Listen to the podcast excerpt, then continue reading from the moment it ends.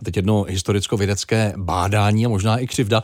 Československo mohlo mít o jednu Nobelovu cenu navíc. Sovětský vědecký slovník, který v 50. letech museli používat i zdejší věci, to ale zhatil. Příběh biochemika Milana Haška odhalíme v dnešním dílu seriálu k 70. výročí založení Československé akademie věd.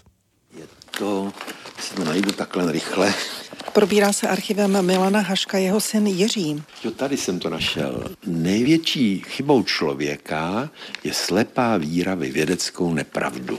Napsal si později do svého zápisníku zakladatel Pražské imunogenetické školy. Jehož jméno zaznělo i při udílení Nobelových cen v roce 1960. V Nobelovské přednášce uvedl Medavár, že jim tam Hašek chybí protože objevil ten týž fenomén, který oni prověřili na jiném modelu, jenom to nazvali jinak. Rozhodně nešlo jen o zdvořilostní frázi, protože jak vidím na rodinných fotografiích, které mi ukazuje Haškova dcera Zora Havlíková, tak v té době už se obě rodiny přátelily. Pan profesor Medavár se s naším otcem poměrně v krátké době po svém objevu setkali osobně a stali se z nich přátelé.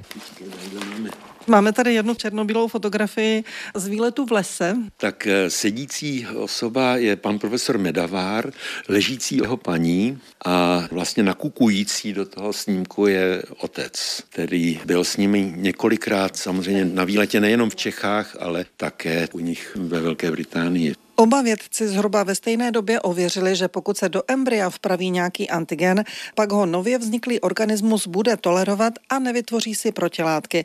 Medavár imunologickou toleranci zkoušel na myších. Tehdy 28-letý Hašek pracoval s kuřaty a v duchu tehdejší sovětské vědy to nazval vegetativní hybridizací.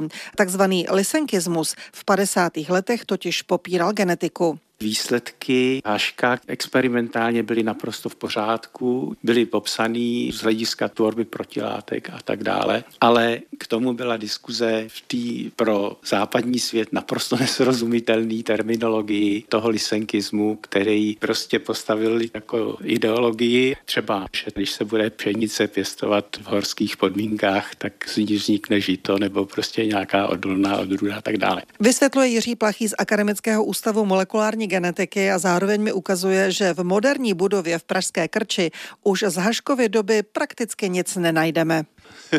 Tamhle třeba ty složky s těma separátama starýma. Směje se vědec, který navazuje na Haškovu práci a stejně jako on kdysi bere do ruky prohlížečku, aby sledoval změny embrya. Je taková baterka, vajíčko, která se na to přiloží, tím tupým koncem nahoru se teda to vejce.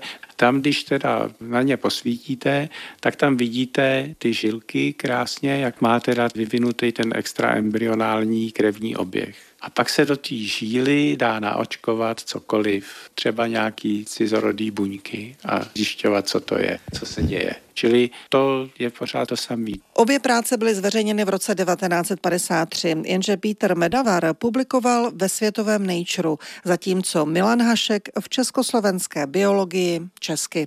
Dnes to zní neuvěřitelně, ale tehdy se o svých pracech dozvěděli vzájemně až po roce. Zítra v našem seriálu k 70. nám Akademie věd zamíříme do Turnova. Právě tam totiž čeští experti vyrábí optiku pro evropské vesmírné přístroje. Eva Kézrová, Radiožurnál.